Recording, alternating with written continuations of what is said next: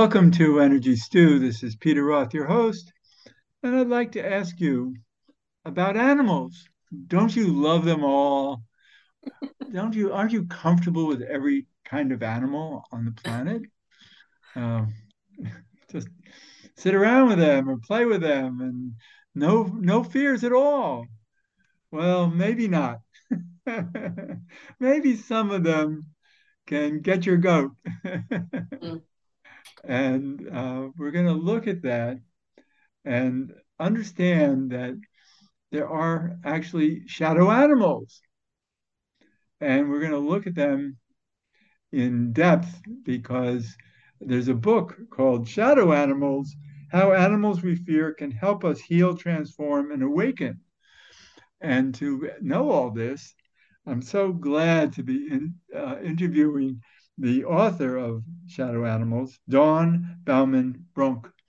And am I pronouncing your last name correctly? Brunky, long E at the end. Brunky. Oh, that's Yeah. cool. Thanks for being on Energy Stew. And I'm so glad to have read your book and understood, to understand why there are animals I'm afraid of and why. Yeah. And it's not about the animals, it's about me. So, which animals are you afraid of? Well, one of my uh, one of my big shadow animals is alligator, Wow. and I've been working with alligator for a long while. Yeah. So we can go you more don't into that if you want, but it's just, you know, we all have our own animals that we um, are fearful of or uncomfortable around. Right? And you kind of the premise of the book is, you know, by better understanding those animals that we fear or dislike, we can better understand um, what we unconsciously fear or dislike in ourselves. So alligator has been a great teacher for me. wow. Yeah. I can imagine, you know, when you say that, and I'm sure the audience listening will think about that. What is it that, you know, that we can learn from our fear of alligators? And uh, and that's only one animal that you don't even spend a, that any real time on in your book Right. because Right. there are more basic animal fears. Yeah. Uh, for instance, um, let's say rats. Rats, spiders, snakes, those are all, you know, um, popular shadow animals, let's say. Yeah. Right. And uh, popular. That's interesting. Um, so, so, um, and you really start off in your book with arachnophobia, Right. which is um, fear of spiders. Correct. And yet, spiders are magnificent creatures, and they can teach us how to maybe weave webs of life, Mm-hmm. Weave webs of life. They do the cosmic design, huh? Some right? some myths talk about uh, spiders as the creators of the primordial alphabet. So they're the ones that um, can help us with patterns and with connections. You know, what's missing, what needs to be connected, what what of our, what threads of our life aren't strong enough, what need reinforcing, where are there holes. There's so much about spiders that um, well, and this is the premise of the book is by learning about these animals that we fear or are uh, you know uncertain about. A lot of a lot of times phobias are kind of rooted in ignorance. We just don't know about the animal. We're just like i don't like spiders and we kind of close it off. So by learning a little bit about spider how spider plays in in myth and legend what spiders do biologically and for our environment you know you start to open yourself up and you can shift that fear to fascination. And once Right. you move into fascination, you know, there's really a wealth of information and and emotion that can come up and and help you. Uh-huh. and they're likely uh, most spiders are are likely um, not dangerous, That's correct. Yeah. and but it's good to know which the dangerous ones are. Yeah. Yeah. Same with snakes. You know, there's relatively few venomous snakes, but of the ones that are, you, yeah, you want to take care. Yeah.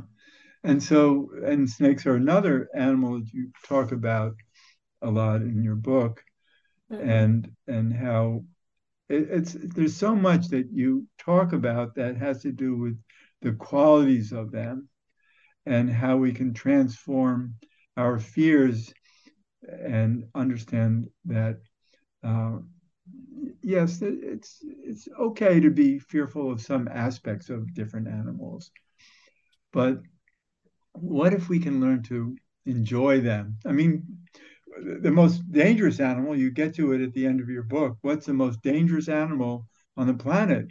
Or humans. Yeah. Yeah. So if we can live with humans, we likely can live with these other animals. Humans are the final test, huh? yeah. of, of, our of our shadow animals. Yeah, I agree right. with you. And so uh, there's so many we could talk about that it's great to do that. And some, you know, some people can't understand how they could be shadows, like dogs, for instance. Mm-hmm. Um, I I grew up being afraid of dogs. Mm-hmm. And when I would visit friends right through even high school, uh, they would have to put their dogs in the basement while I was there because I yeah. so frightened. And my granddaughter, I have a two and a half year old granddaughter. Well, she's frightened of anything other that moves other than humans. mm-hmm. So uh, she'll get over that uh, at some point. But um, eh, you know, we've tried to introduce her to friendly dogs, and she won't have any of it. So, uh, so I'm you know, I know I, I have a lot of animal stories in my life that are um, that where things have been difficult. And I was kicked by a horse when I was young, and was afraid of horses for a long time. Mm-hmm. And and so, you know, and then uh, my my daughter-in-law uh, came to live with us for a year before my son before they were married, but they they uh, uh, they both had to live with us together in our house. And and the, the first day that she moved in, she went to the bathroom, opened up the lid of the toilet, and there was a dead rat in it. Wow. How did it get there? yeah, how did it get there? Well, right. it climbed up through the sewage, through through the pipes. Rats and, are incredibly persistent. Yeah. yeah. Well, but see, again, what can we admire about rats? And you know, uh, there's a lot about rats that are, are, wonderful, and and not only that, they can they can actually be friendly and and pets. They can, they can. Yeah, people who live with rats, I mean, they just love rats, and they'll tell you how smart they are and how clean they are and how how clever they are. So yeah, it's a completely different viewpoint once you um, open your mind. And to... so many people are ignorant of that and just yeah. don't even want to know right. about any qualities because I live in New York City and you see rats running around in the subways and, and occasionally in the building and uh, in the parks and and I've I've never felt that it's it's harmful. They could be dirty, but so could anybody uh, living in uh, those circumstances and and but but what about their survival? Aren't they the best at survival?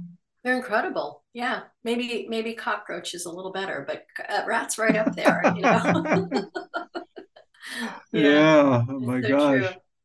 but one of the points of yeah. this is that we've been talking about is that you know everybody has a unique uh, set of shadow animals. We all have our own kind of individual uh, fears or discomforts so you know me i'm a dog person. So for, so to understand people who have um, a dog as a shadow animal i mean that's a real shadow animal for some people. They're, and i had a very good friend very afraid of dogs.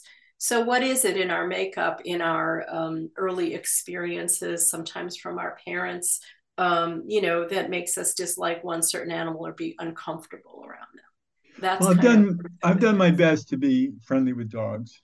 Mm-hmm. and I, I think the biggest thing that that the big the biggest word for me with dogs is is can I trust them?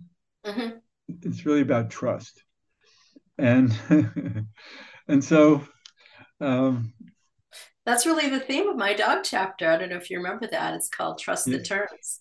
And, I know. And, and dogs are very much about, um, you know, because of their association uh, uh, evolutionary with with wolves you know, with a wild animal. So that kind of became domesticated, and that whole um, uh, shift there from wolf to dog, some wolves to dogs, and how we lived with dogs. And I think trust is a really key issue um, with dog as a species. Not that we can't trust it, that's the shadow side, and that we can trust it, that it's man's best friend. Huh? So there is this this issue of trust that kind of runs the spectrum of dogs. Yeah. So yes, it's, and it's right. a fascinating uh, thing to think about, actually. Well, that's very clear with me.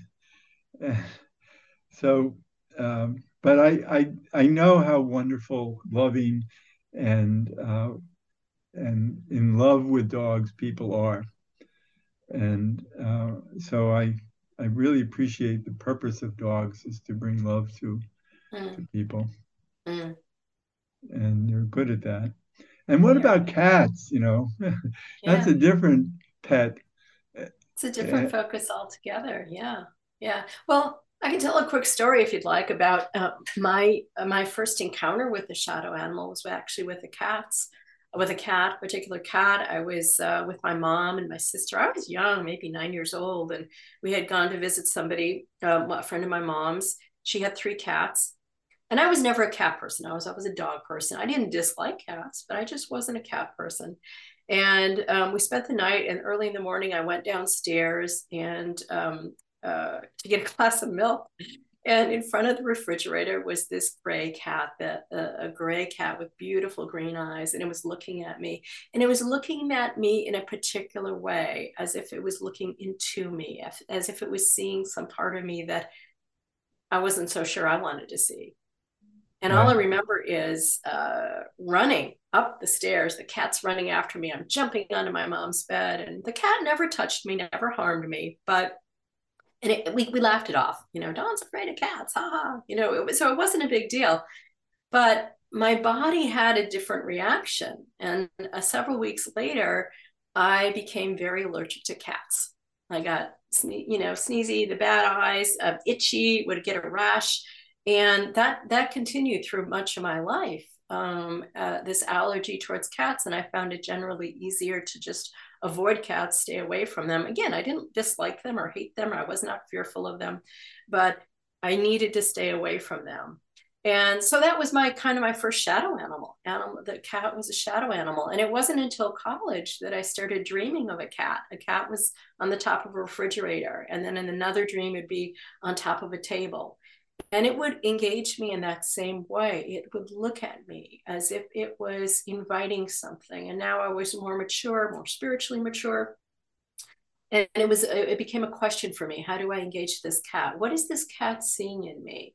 And so cat actually became a mentor and I think, you know, hopefully, if you read the book, you'll realize that our shadow animals, animals we fear, can actually become very powerful and helpful animal guides or animal teachers, animal yeah. mentors.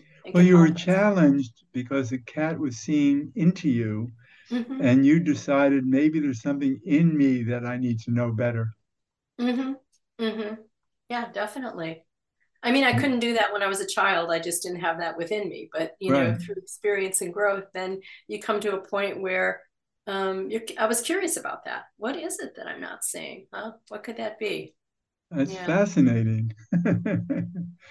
but well, that's really the whole thing about shadow animals is they're helping us to see things that we um, we kind of can't see with ourselves. Things we've judged, things we've abandoned, things that we're fearful of so they can help us in that way if we're willing to be open to that, open to those experiences. Right. And I'm thinking of bats mm. and and how bats can be frightening mm-hmm. because um, they they often they'll be flying together in ways that you you know you you put your hands on top of your head yeah. so they don't land. Yeah. and, yeah. And um, and they they they can hang upside down so they see things differently and uh, and they often are in the dark.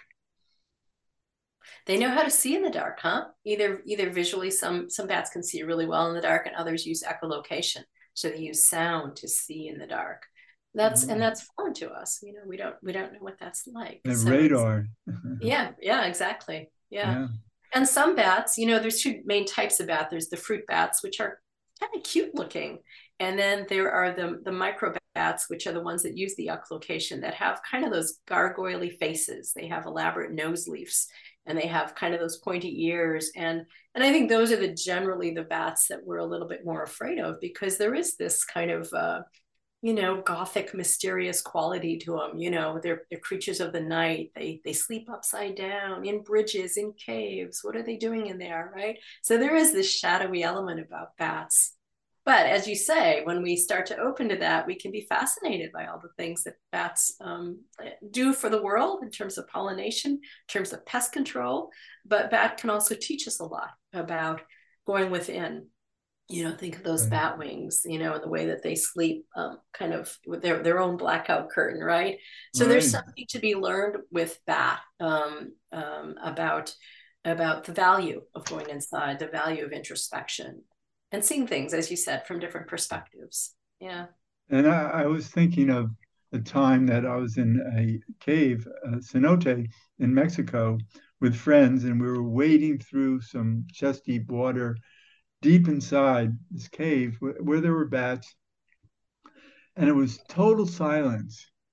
Mm-hmm. And it was completely black. And I think you mentioned that in the book that mm-hmm. deep in a cave, you can and and so we were we were in there experiencing as being as still as possible, experiencing how black and silent it was. And it was unusually that and and then I think maybe one of the, the funniest things I've I've thought of is that I all of a sudden I blurted out, "We need to get a picture of this."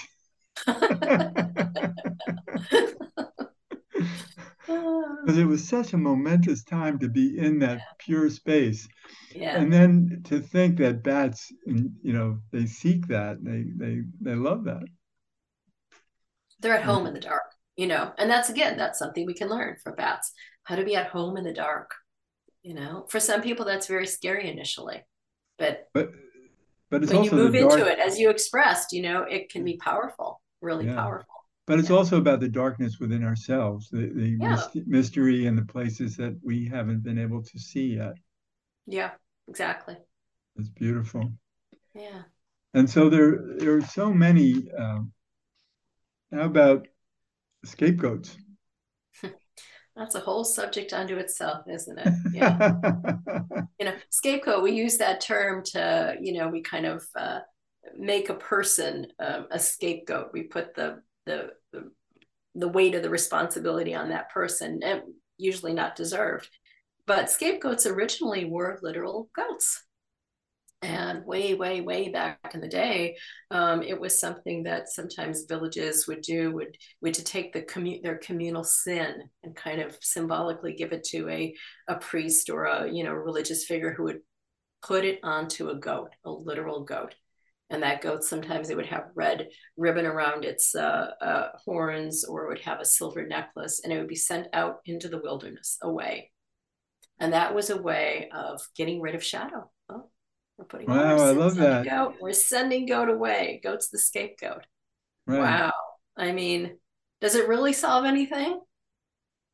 No. Well, it's it's just an alternative to uh, seeing oneself. Right, right. It's just a delay tactic, in my opinion. You know, yeah. it's like, oh, we can't deal with our shadow, so let's put it on a goat. Put the goat in the wilderness. And it's fascinating because I I never thought of goats in any uh, demonic way. Mm. But but I guess it's because of that history of putting our own demons into the goat because the goat is horned and its hoofs mm. and all, and you can start you know making drawings of this demon goat. Yeah. And I mean, one of the very early nature gods was Pan, and Pan was often depicted like that, you know, with the horns and the and the cloven feet, and it was the goat god, huh? and the goat god was full of i mean many people rural people especially loved him because you know we dance and we fornicate and we have joy you know it was just this nature god right everything's open everything's good and you know to um to the establishment or the church you know that wasn't um that wasn't uh that wasn't a good thing. So Pan eventually became, again, this is a much longer story that I do detail in the book, um, was moved from this kind of nature god, free loving nature god to more of a devil figure more of a you know connection with sin and with bad things and and um, yeah so that was a whole evolution of goat. Yeah that's fascinating and yeah. um, i um, i enjoy goats. I do too. I love goats. Goats are incredibly curious you know? It it's so interesting isn't it peter to look at what animals you know like goats their curiosity how curious they are. And it really plays into our our human uh, we can see a lot of our human selves in animals. So when we look at goats and we admire them for their you know their curiosity their they, they want to explore everything. I don't know if you've ever been with goats for a while but you know they explore everything with their mouths and they and they taste things and figure out ways to escape. They're great escape artists and and things like that. So it's just so interesting to see um, well i guess what i'm saying is there's so many different aspects to any animal as well as the human animal you know so where are we putting our attention? Where are we putting our attention of fear? Where are we putting our attention of joy you know? Right and and some of it is just natural to protect ourselves mm-hmm. in in the world and then we can get carried away with with extra fears yeah. Um, like uh, bugs you know yeah. uh, sometimes they bug me That's the thing about bugs. Why do we call it that? You know, it's interesting how we use that word, isn't it? You know, bugs bug us, but a bug is also could be a virus, could be a, a problem with your computer, a bug, right?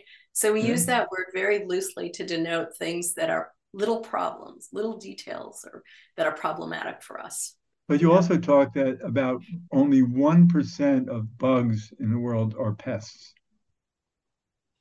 So most bugs are not, you know, butterflies are not pests. And most, you know, a lot of them have to do with pollination, with um, some uh, bugs eat other bugs so that they're kind of a, a maintaining balance in our world and yeah there's there's so much about bugs that's um, yeah i think the pest aspect of bugs which we think about with bugs right we tend to think that's a huge problem but you're right it's very it's kind of a fractional part of um, of what they do in the world, huh? I, I try not to I try not to kill bugs. You know, I, I do my best to maybe capture them and put put them somewhere else. Mm-hmm. Um, I, I, think that the only bug that I feel I can be nasty with are mosquitoes, because if I don't get them, they'll get me. so, uh, but I, you know, and cockroaches certainly we want to manage because uh, I've had some bad experiences with them in New York City apartments over yeah. the many years of, of yeah you get overwhelmed you can get overwhelmed I, I was you know at yeah. one point and um, but nowadays I think there's better um, cockroach control in the city so um, but it you know it goes on and on with um, most animals we can find something to be afraid about. Yeah. Yeah. yeah. And um, not necessarily want to hug all of them. well, I think, uh, you know, like let's just take snakes for example. I mean, um, I learned a lot about snakes. My book before this one was called Awakening the Ancient Power of Snake, and it was brought on by a dream of an archetypal snake who felt its story had been lost. And so I really wanted to go into the story of Snake, of how it was once, you know, kind of a, um, a protector of, of, of gods, of um, uh, royalty, the pharaohs. You know, it was a, really a very much revered animal.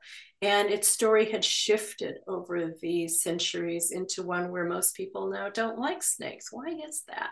You know, so I was very curious about how that shifted so anyway, I ended up uh, living with some snakes, two snakes, um, and um, I had a lot of dreams about snakes. And I remember one of the dreams was about a woman giving me a very large uh, uh, constricting snake, python type.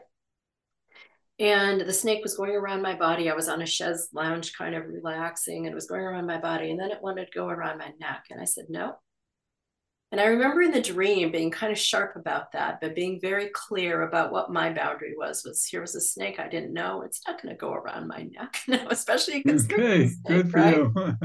so I think that there's some. And when I woke up from that dream, I thought that was a good lesson, you know, because um, there are people who are all fuzzy and cuddly with all animals and they want to be like that. But hey, not all animals want to be our friends. It's not always appropriate to be, you know, um, uh, fuzzy and cuddly with all animals. That there's animals need respect, just like humans do. We need our own space. And so there's something there about um, being clear about who we are. Huh? And and we can still um, uh, enjoy relationship, but we don't have to be you know, huddled up together. Yeah. I love that that we really can examine relationships with ourselves and the animal world to know ourselves better in all relationships. Mm-hmm. Mm-hmm. Yeah, definitely. So we're getting near the end of the show. Uh, this is so fascinating, and I love I love this book, Shadow Animals, and because it's it reaches deep into our psyches and it really helps us understand ourselves and our nature, our innate natures better. And and so I, am really excited to have read it and and um, I'll I'll keep it close because because it, it, it, there's an archetypal nature to this that I think is very mm. strong. Mm. Thanks, thanks. Yeah, and and one of the things um, we didn't talk about the book, I'll just mention is I am a big believer in experience. So every chapter has uh, an exercise you can do to really learn more about your spell, about yourself. They're they're usually animal inspired, but they're ways to go deeper. They're ways to kind of confront what you don't feel comfortable with in a safe way, you know, in right. a non-threatening way, and right. and work with deeper levels. So because I, I agree with you. I mean, the shadow is archetypal, right? It's it's right. it's you know it's we don't want. It's our unconscious, our subconscious. Yes, right, exactly. Yeah. It can only shadows can only exist when we invent them. Yeah. Right. And so it's a very helpful book in, in, in those other ways too, that you, you know, give us good questions to ask ourselves. Mm. And and so uh, how do people carry on with uh, get a book or get to a website or what? Uh-huh. Yeah, my website is animalvoices.net and I have links, you know, to Amazon, Barnes and Noble. You can get a copy from my publisher. There's a link there. So that's really the easiest way is www.animalvoices.net. Wonderful. Dawn, Dawn uh, Baumann Brunke. Brunke. Brunke. Brunke. yes, correct. Okay. Thanks yeah. so much. It's been such a pleasure talking with you. I'm so glad that we could do this show together and um, and I, am I'm, I'm grateful for your book. Thanks, thank you, and lovely talking with you. I really enjoyed it. Thank you. And this is yeah. Peter Roth, your host of Energy Stew at prn.live. I can be reached at uh, peter at heartriver, H-E-A-R-T river.org. I'd love to hear from you, and thanks so much for listening.